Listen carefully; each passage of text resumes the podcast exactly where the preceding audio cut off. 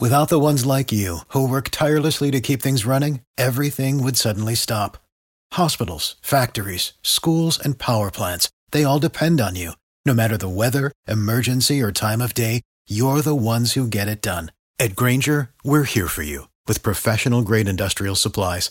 Count on real time product availability and fast delivery. Call clickgrainger.com or just stop by. Grainger for the ones who get it done.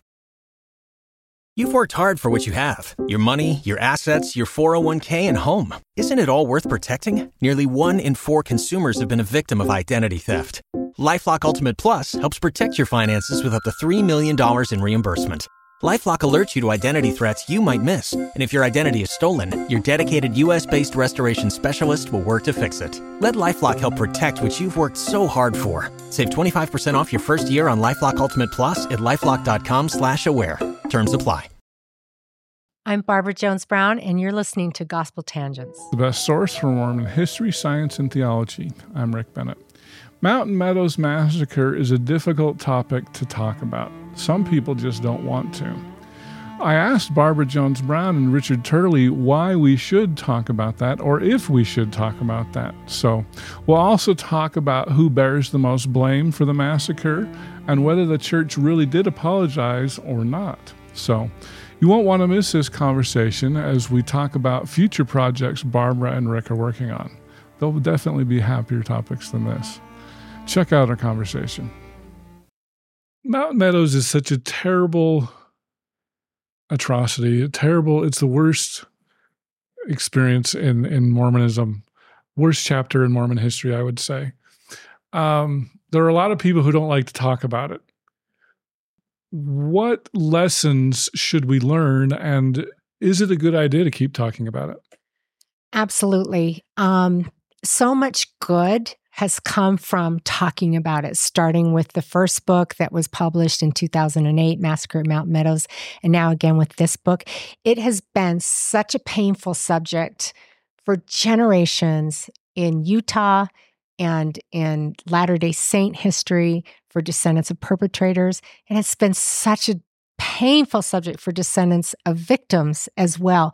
Only by talking about it and being willing to dig into it and learn about it can we eventually move forward. You can't feel sorrow or sorry for something that happened if you don't understand what happened. You can't uh, then apologize to descendants of victims if you don't feel sorry for what happened. And you can't uh, seek reconciliation until you apologize. And only through doing those things, seeking reconciliation, can you find peace. And Rick and I have both found, and many others, by expressing our sorrow to descendants of victims, we have found peace not only for ourselves in so doing, but peace for the descendants of victims that just want the true story about their innocent ancestors told and acknowledged and sorrow expressed. And in so doing, we have found some fabulous friendships, some lifelong friendships, and healing and peace. So we want everyone who is willing to grapple with this very difficult subject to experience that. And so we can find that reconciliation, peace, and healing. The book is difficult to read. It's painful. It it goes into the nitty gritty it's hard. We've had several people who've been reading it who say, I, I whether they're descendants of victims or perpetrators or just Latter day Saints who say, I have to read a chapter and then put it down for a little while um, before I can come back and grapple with it. But for those that are willing to do that, we're, we're, we're promising people that at the other end, there can be healing and peace. And that's why we wrote these books. We found people, particularly in Utah, who want to say, let's just not talk about it. That's taboo. I know lots of people. Well, like for that. generations, that was the case, right? Or they want to deny that it happened, or they want to put the blame on Paiutes, or they want to say it was all John D. Lee. It was or a the- military operation. or I heard that one. Th- They've there's lots of different excuses. Blame the victims. Yeah. So what we tell them is we say, look, no one alive today is responsible for the massacre, but we're all responsible for how we deal with the subject. And when people seek to deny it or seek to justify it in any way or to condone it or to blame the victims or to blame Paiutes as the sole you know committers of this massacre all of those people then take responsibility for the wrong that they've done in telling those stories which are not true. So the only way the only way to get past this subject if you're somehow feeling a collective community guilt as a Utah citizen or a Latter-day Saint or perhaps as the descendant of a perpetrator, the only way you can get past this is to acknowledge the truth in its entirety, not seek to justify it in any way, place the blame where it squarely belongs on white Southern Utah leaders, and then express your sorrow to the relatives of the victims for what was done to them. Also, to show respect for the property at Mountain Meadows where the remains of these people still lie. One of the things that really bothers me is when I go down to the Mountain Meadows where there have now been many monuments and signs erected, and to see graffiti scratched onto these monuments expressing one of these false narratives about what really happened down there. That's not the way to come to peace and reconciliation acknowledge the truth, and then, as the New Testament says, the truth will make you free. Uh, Rick and I recently presented our research along with Janice Johnson at the Mormon History Association conference, and uh, Utah University of Utah history professor Paul Reeve was the moderator for the session, and he began by saying that when he he teaches Utah history to college students here in Utah, and when he began teaching it mo- like most of his students, when he would teach the Mountain Meadows Massacre, most of his students had never heard of it. Really? He said, yeah, this was years ago when he first started. He says, now when I teach it, there is very rarely anyone who hasn't heard of the Mountain Meadows Massacre. So that that's our end goal. We want people to understand it, um, to know that it occurred, to to be willing to grapple with it, and then uh, say sorry for it. Well, and I guess we'll we'll end with who's most to blame. Um, tell me if if this is what you agree with. Sounds like William Dame. He was the most senior officer. Yes. Would we put him at the top? I don't think he's the most to blame, but he was the senior most military officer. Okay. Yeah. What do you think? Um, yeah, there. I guess I would say there had to be a perfect storm of factors and contexts and people. Okay. Um, so does so yes, Isaac Haight, absolutely. Put him second, probably, or first, or one and one. I don't A and know. one B? Kind of all. John D. Lee, absolutely. Philip Klingons, Klingensmith, absolutely. I mean, there's so many. Where James would we put Buchanan, James Buchanan for sending an army to Utah Okay. in 1857, not explaining to the saints why troops are going, not bothering to understand that the Latter day Saints have been driven by troops from Missouri and Illinois in the past 10 years, and not realizing they're going to react. You know, they're gonna there's gonna be some Buchanan hysteria. Well, I mean, not directly for, but but again, like there's so many different things that had to happen. Um, Well, it is called Buchanan's Folly, and It's Congress did Buchanan's say, blunder. "Hey, what are you doing? Yeah. Pull the troops back." So, Yeah. th- there, one of the ways to look at this is to say there's plenty of blame to go around. sure, President Buchanan, Brigham Young. Brigham Young, the local people, Yep. folks generally who were committing violence during this time period.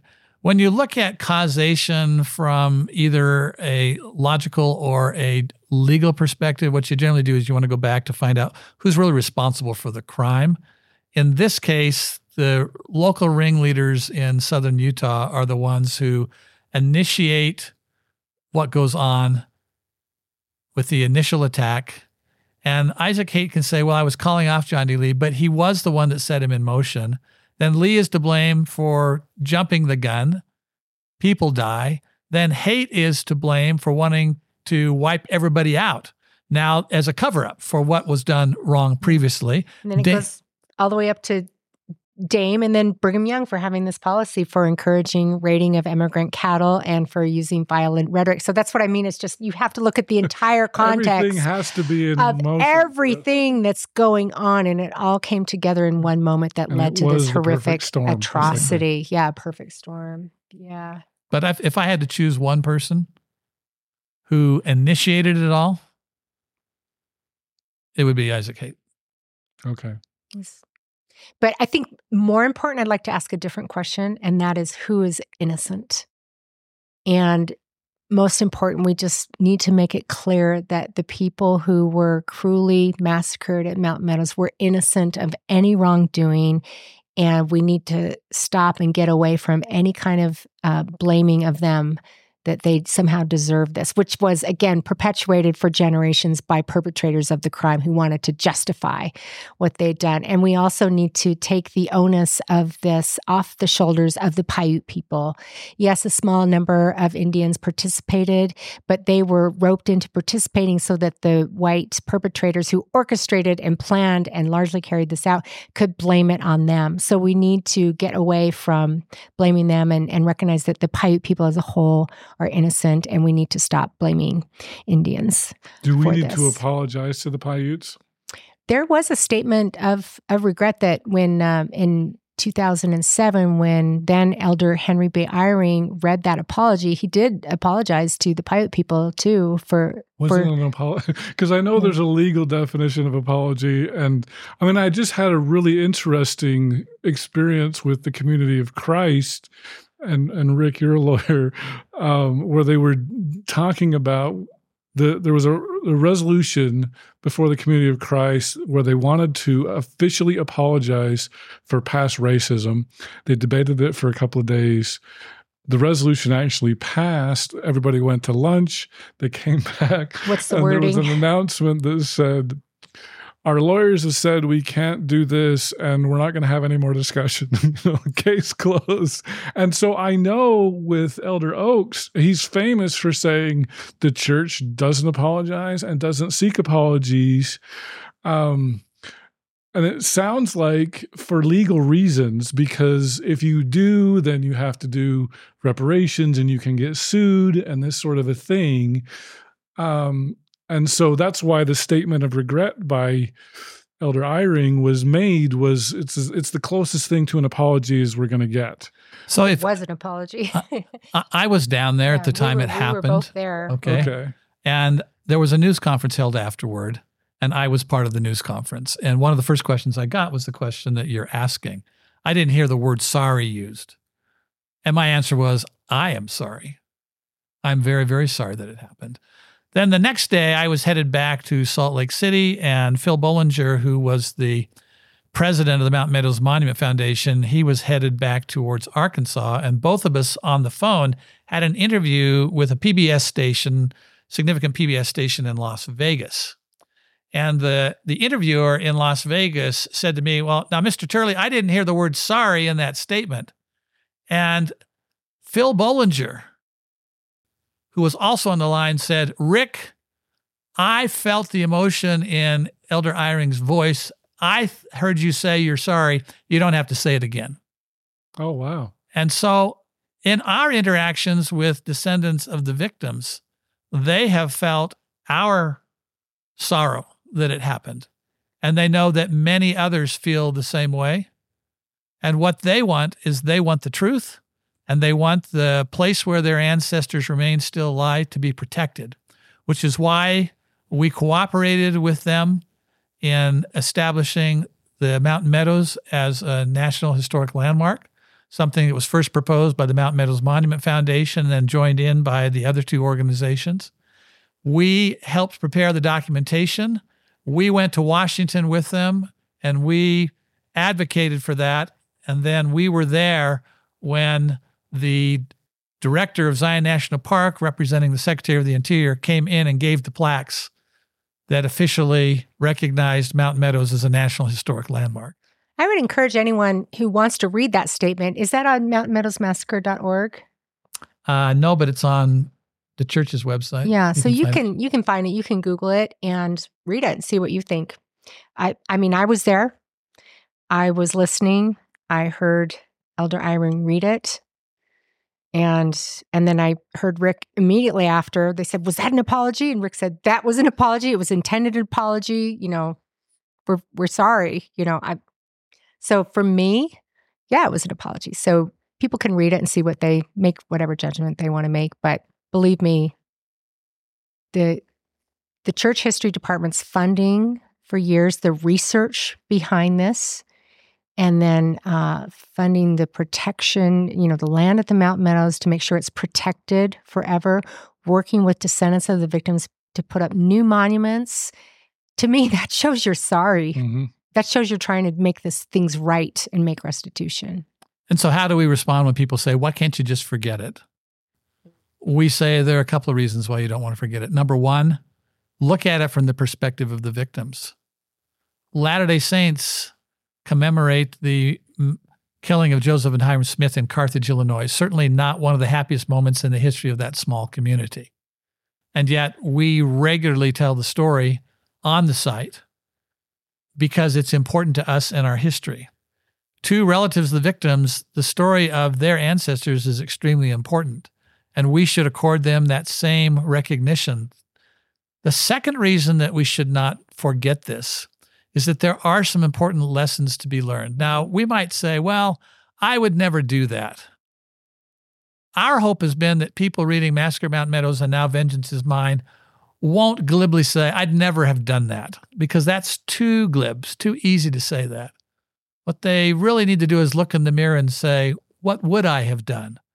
If the pressure had been on me, if I had been a local militiaman, if I had been called out, if I had been with a group of people who were arming to do this, would I have had the courage to say no? Because example after example after example, this type of mob mentality and vigilante justice suggests that very few are the people who have the courage to say no under those circumstances. Well, during our lifetimes, we'll all find ourselves in circumstances where the peer pressure is strong to do something wrong. So we should look in the mirror and ask ourselves, what am I going to do? When that moment comes. Am I going to go along with the crowd because the pressure's strong and I don't want to be different? Or am I going to step away and perhaps be alone in standing up for what I know deep in my heart is right? Very good. Any last words that either one of you want to share on this topic? I think we covered it. Thank you so much yes, for thank you inviting us to come on and talk about our research. Well, I appreciate it. I think this is really a game changer with the with respect to the narrative on Mountain Meadows. And I, I mean, I thought it was a fantastic book. I thank you both. Thank um, you, Rick. I do want to ask, what what projects are you working on for the future? What I, I think you're probably going to put this in the back door. Yeah. So after we don't after, have to touch it again. But what else are you working on? For me, after working on this very very depressing, very heavy, very sad topic for 18 years, um, I'm looking for something inspiring, and so I'm writing the biography of Laurel Thatcher Ulrich, oh, wow. Pulitzer Prize winning historian and uh, working with her. Is she a well-behaved woman? She, yeah. In fact, you've got we've got her books right here. Um, she coined the fa- phrase. What's her famous saying? Yeah, she's most famous for coining the phrase "well-behaved women seldom make history." But she's been a mentor to me and countless other historians, especially uh, uh, Mormon women historians and feminists alike. Uh, she's a fantastic Pulitzer Prize winning, Bancroft Prize winning, MacArthur Genius Award winning, Harvard uh, endowed chair professor,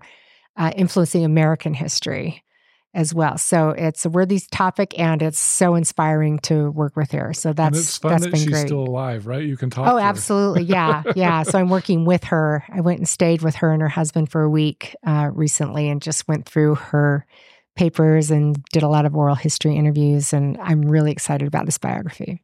Cool. So. I'm working on two things one main thing and then one sort of hobby topic. The main thing I'm focused on now in my retirement is Joseph Smith. We've just finished the Joseph Smith papers, and that provides a foundation for delving into his life in a way that's never been done before. So I'm spending my full time just studying Joseph Smith. And when I need a break, and everyone needs a break, Joseph Smith said everyone needs to unstring the bow from time to time to, to make sure that the bow you know keeps its spring. So when others might watch a basketball game or football game, I will pull out documentation on John Wesley Powell. You know that in Vengeance is Mine, we run into John Wesley Powell and his men repeatedly. They're part of the story. as are Mark Twain and Abraham Lincoln and Sam Houston and other you know, prominent Americans. But in writing the book, we visited all all the locations we could that are in the book. And so we visited places where John Wesley Powell and his men are. And I became interested in them, began to collect their writings. And then following that rule that we follow that we've got to go every place they went, I've spent time each summer running down a portion of the Green or Colorado rivers. I just got back from a trip on the Green, and last year I ran the entire Grand Canyon, 280 miles in 17 days on a raft. So that's my hobby book that I work on part time when I just need to relax and I'm not working on Joseph Smith. So is Joseph Smith going to be a book then? This, Joseph Smith, you won't see anything about Rough Stone Rolling too. you won't see anything about this soon, but we're doing a lot of research on Joseph Smith that goes above and beyond what the papers do. The okay. papers are focused on his papers, and that lays a really, really good foundation. But there's a lot about Joseph Smith that can't technically be classified as a paper.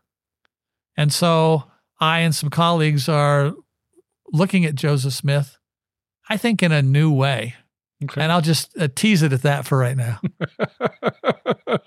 Because I think uh, John Turner's doing a Joseph Smith biography too, right? John is, yes, and yeah. he and I have had had discussions. I I think his is close to being done. Okay. Yeah, we cite Turner's biography of Brigham Young in Vengeance is Mine. He does mm-hmm. great work. I need to get John Turner on for sure. All right.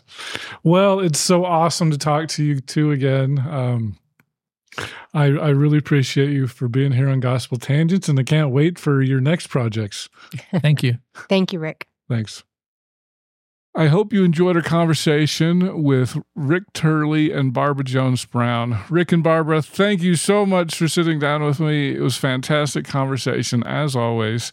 And I just want to encourage everybody go out if you don't have Vengeance is Mine you've got to get it. I've got an autographed copy around here somewhere, and it's a fantastic book and it's really groundbreaking. So you definitely want to get this and find out the real story about the trials of John D. Lee. In our next conversation, we're going to dive deep into Book of Mormon translation with Jim Lucas and Jonathan Neville. That's right. Okay. Yeah, use that. I'll show the blue one.